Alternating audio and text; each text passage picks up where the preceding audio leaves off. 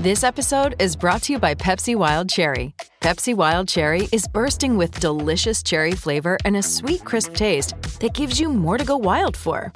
Getting wild may look different these days, but whether it's opting for a solo Friday binge watch or a big night out, everyone can indulge in their wild side with Pepsi Wild Cherry. Also available in Zero Sugar. So grab a Pepsi Wild Cherry and get wild.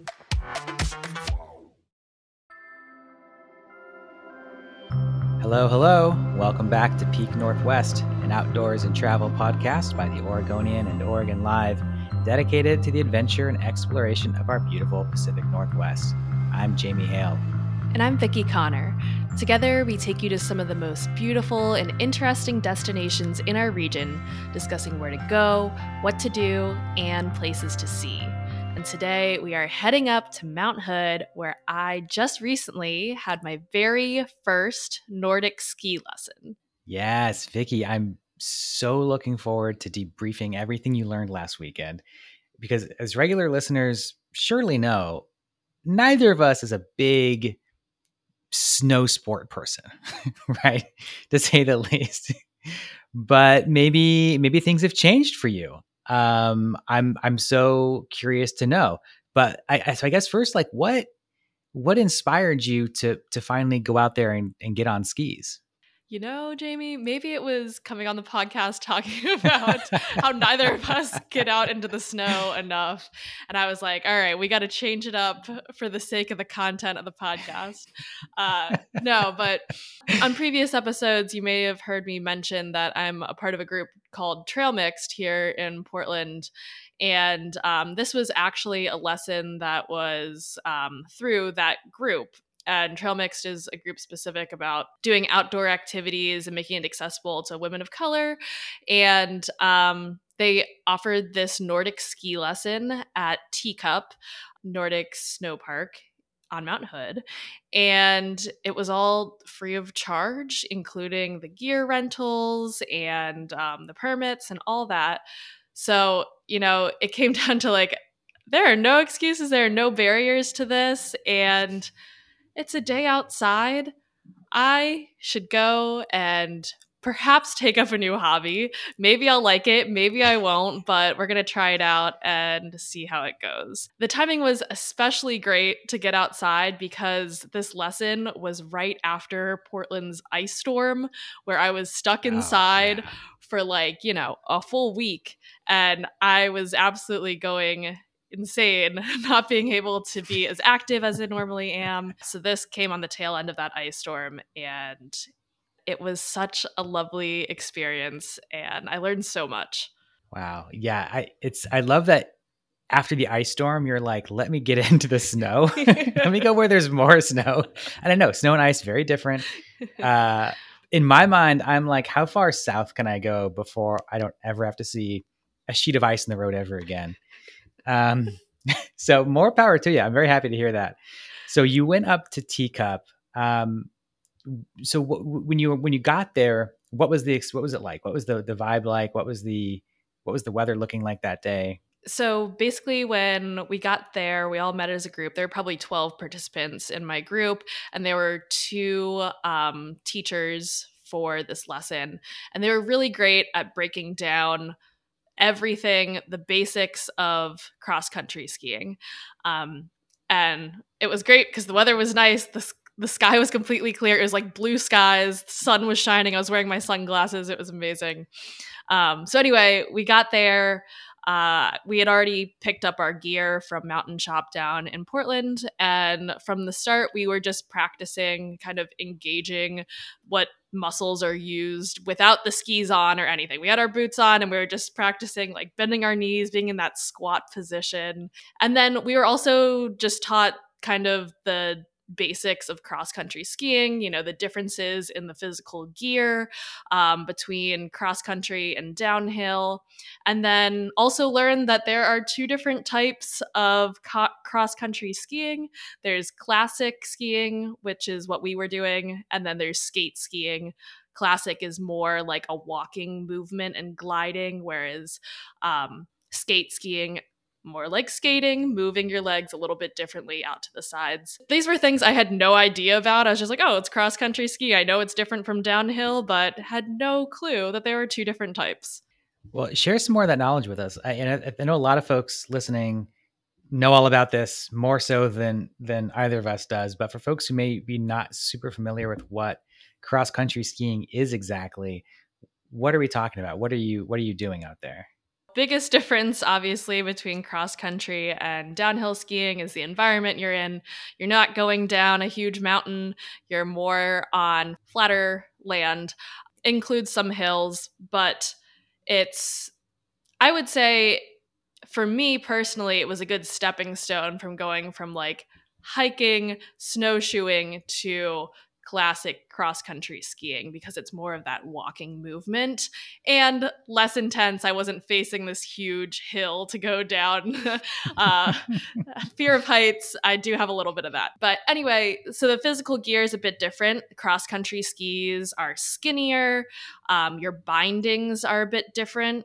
Downhill skiing, your entire foot is attached to the ski, whereas this, your heel lifts off of the ski to have that easier glide and walk movement. And then the difference between classic and skate skiing with the specific skis, the bottom, the grip of the ski is a bit different for that walk glide versus that skate glide. Okay, so they they ran through all this with you. You got the download on the education and the gear. Um, I imagine then they but they took you out onto the trail. Yeah, so where we were first set up was this area where I felt very safe in my learning because right next to our group of like grown women learning how to Nordic ski, there were these small children learning to do the same thing. So I'm like, all right, I'm at your level here. Perfect. They're probably much better than me, honestly. Um, and then there was just like a small little area with a very small hill if that's what you even want to call it, a slight downhill where you could go and practice without even using your poles or anything, just being able to practice um, your french fry and your pizza, mm-hmm. learning how to slow down and shift your weight into the skis um, and get those skills down. And then after that, we went on to um, the actual area where people were out Nordic skiing got to practice a bit with using the poles, uh, practice in the actual tracks that they have set up for Nordic skiers, and um, yeah, just kind of get out into the into the real trail. How did how did it feel once you were out into the real trail? Surprisingly, really great. Um, the only other time that I had been on skis, though, so this is my like base comparison, is when I went out skijoring with Jim, um, our former co-host, right. and I was on skate cross country skis with a dog attached to me. That was a completely different experience, and like I feel like if that's what you're comparing it to, this was so easy, to, you know. Sure, that makes sense. with a dog attached to me, I wiped out many times. Here, uh-huh. not once. So Hey, all right. uh, definitely was not going very fast, taking my time. It was interesting kind of shifting my weight and like finding my balance and all of that, but um yeah, I really enjoyed it and I felt like it it came somewhat naturally to me, but I don't know. I feel like maybe it's all the yoga that I do help me keep my balance and not, mm-hmm. you know, mm-hmm. crashing into the snow. So when you're you're out there in the trail, so imagine there's sort of some variation in the terrain, and you're doing what sort of this like this gliding, this this moving. It, I, I, when you get up to get to the hills, you mentioned there are some uphills. Is that more of a walk, or do you like let your momentum carry you up the hill? Is that even possible? I don't know. That's a great question. I will say cross country skiing, even though I haven't been downhill skiing, cross country was a workout. I mm. will tell you that the next day my legs were so sore. Um, and that's why I kind of compare it to this progression of hiking and snowshoeing and then um, this cross country skiing. You're moving with your skis, but it's almost like that hiking motion. Hmm. Was it so when you it was your legs that you mostly felt sore in, right? Did you For have sure. any other issues physically with like the gear or like the motions? I will say it was pretty hard to learn how to turn, and that's something uh, that I will still need work on. Is kind of when you're when you're turning. Uh, the difference with cross country skis rather than downhill, so I'm told, is that you're literally picking up your feet and slightly moving to the side. Whereas with turning and downhill skiing, you're shifting your body and going side to side and not actually picking up your skis. So you're doing a little waddle. exactly. Like. I think once you're once you're in tune with those movements, less waddle mm-hmm. and more uh, streamlined. But I was definitely doing the waddle. How was it doing this with a group of people? Because I can imagine like that's it could be really nice to have some people around. I could also imagine it could be a little you know nerve wracking to have other people around. What was that like for you? the environment was great. Everyone was super supportive. Again, the teachers were really amazing at um, you know, instructing beginners. And uh it it felt really comfortable because everyone was a beginner that was taking this lesson. Some people had maybe done it once or twice, but everyone was pretty darn new to cross country skiing. And so, you know, even in the practice tiny little hill, people were completely falling down and whatever but everyone was just laughing and having a good time. There's no competition. The energy was great. Oh, i'm so happy to hear that. And it sounds like it was a really nice day. You know i feel like you know we talked about snowshoeing or skiing so one of the aspects that i love about it is that you get to go out into these landscapes in the winter when you've got the trees covered in snow and that beautiful blue sky like you said sometimes just get, getting to see the forest in a different a different way um, is part of the joy of that. So how how was it being out there in that natural landscape? It was so nice. I I was taking it in and just looking at the snow covered trees and everything, and I was like, you know, I get why people are snow sport people. This is this makes sense to me. It's so beautiful. The air is crisp. I mean, it was definitely a workout to the point where, you know, I was bundled up. I didn't really know what to expect. So I had layers on layers on layers. I wasn't five minutes into this lesson where I was having to take off my top layer and shed down because I was like profusely sweating. um, the weather was great, skies were blue. And then after we had those initial lessons with the instructors guiding us, we were kind of set free to go on the different tracks um, the different trails. And within Teacup, they have a whole map of all the areas you can go to, whether that's loops or just doing portions of them. And and they're all labeled so you're either in green, which was where we started out, or you can advance up to blue or uh, the black trails, one of which was called Screamers Hill. And I was like, hmm, Great maybe name. not today. what is the date that is the right day to go up a place called Screamers Hill. They got to rename that. Come on.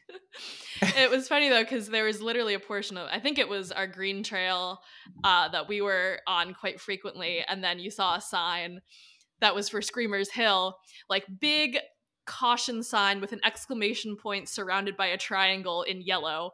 Uh, and we just casually see this one woman, not part of our group, clearly had some more experience, but she just like drops down into Screamers Hill. And I'm like, oh, there she goes. there she goes. Will she ever return? We don't know. Oh my uh, gosh. Uh, like, I'm not going down there, not making that mistake. Never see me again. Well, Teacup is is a place that I I just know of by reputation is such a good spot that for for for Nordic skiing. I know people go there a lot. Um, did you find out any more about what Teacup is like? I know you went there with a group, sort of a different situation, but if folks wanted to go there um, on their own, uh, what kind of resources are available to them there? Yeah, so after this lesson, I had such a great experience that I was looking on their website to take further lessons um, and advance a bit. They do offer um, lessons for adults from like intermediate beginner on. And so I think they have a series of like several that happen over like weekends in January and February. I'm not sure if that continues afterwards, but that is something that is available. So that's for adults. And then, of course, like as I mentioned, they have uh, kids' lessons as well. What I loved about cross country skiing was the accessibility as far as price goes. If we had paid for our gear through Mountain Shop rental for two days, it was like 30 or 35 bucks. Um, and then a daily pass to Nordic's snow park was, um, I believe it was like 20 or 25 bucks. So pretty affordable comparing to, you know, a lift ticket. Mm-hmm. Do they have a gear rental there at, at Teacup as well? looks like they don't have that available at Teacup, but they're, um, you know, obviously great options in Portland to grab that gear and then head up the mountain. So lots of good opportunities for folks who want to do some cross country skiing or learn how to do it. Um, I, I, love that there's a, a, place like Teacup that is like, you know, we are the place to come do this and learn. Well, of course, there's a ton of places to go cross country skiing on Mountain Hood around Oregon. Obviously, go find your own trails if you want, but for people who want to get into it, get their feet wet, so to speak. Um, you know, I, I love that there's this spot that's like we've got resources, we've got a place where you can go ahead and do that, and a group like Trail Mixed that takes people out and and helps you know gather an, a community to come out and do that together. That's so cool that you're able to do that with them. It totally is, and it was great creating friends on this trip who also enjoyed doing this for the first time, people who I can go and do it again with. Um, and then there are also like, I think collectively as a group, a ton of us were like, okay, you know, I feel comfortable on these skis. Maybe downhill skiing like isn't so scary. And now that I have this experience, I can kind of build on that. Maybe, uh, maybe downhill skiing could be in the future. Well, that that brings us to my big question for you are you now a winter snow sports person? I think maybe I could be. okay. Okay. I I think I'm struggling this winter to be like, "Oh god, this rain, you know, even though I did go up on the mountain after the week of ice, I too was like researching how I could go to some tropical spot in vacation and like escape this. What Mount Hood needs more of is hot tub and sauna culture. I I know that Timberline Lodge, we're getting off topic and I recognize that, but I know that Timberline Lodge has a heated pool for guests, but we need a, a place to go to on Mount Hood where you can have a nice view, sit in a hot tub, go get a steam. Like, why don't we have this here? Uh, if anyone from Mountain Hood is listening, I think this is a good business idea and, and I think you should do it. because we need something, right?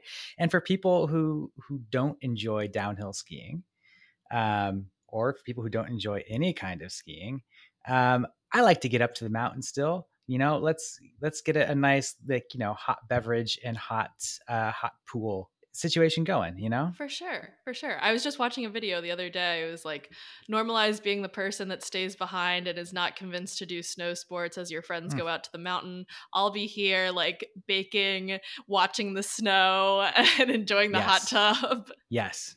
That's me. That's me. I will make I'll make everyone cookies and yeah. hot chocolate. I'm cool with that, you know? Let's sleep in, get in the hot tub.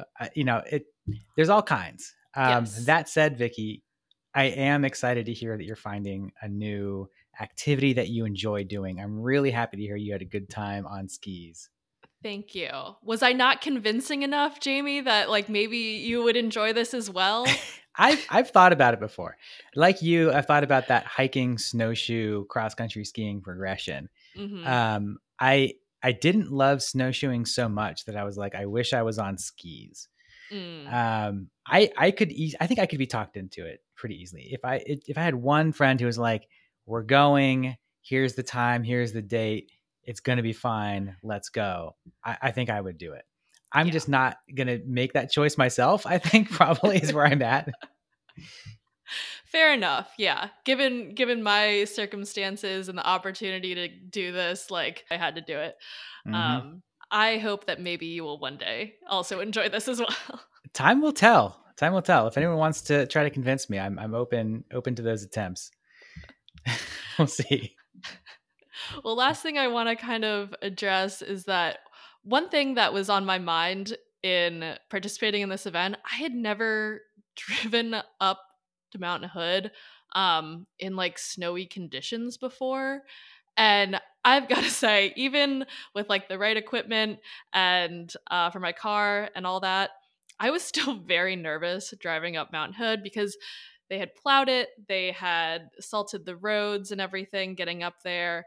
Uh, but it wasn't completely just clear road. You were still like on some type of snow or ice.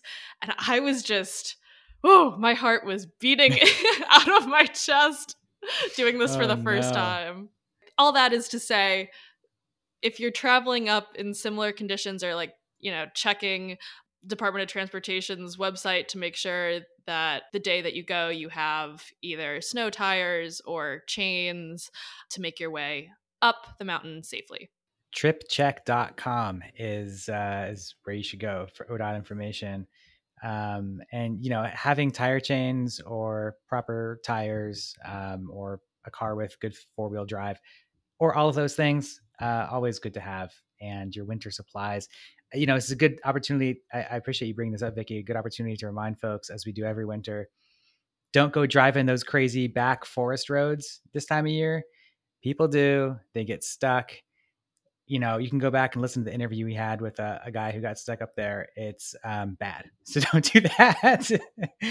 um, stick to the main roads, bring your supplies, um, have a nice time. Um, do everything you can to make sure you have a nice time and not um, a horrible time.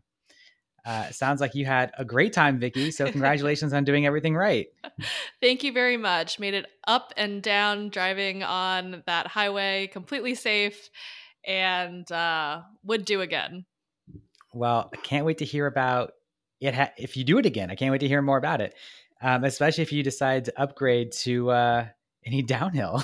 oh my gosh! Days. Still, yeah, it makes me a little nervous to think about, but not Rightfully completely so. out of the out of the picture.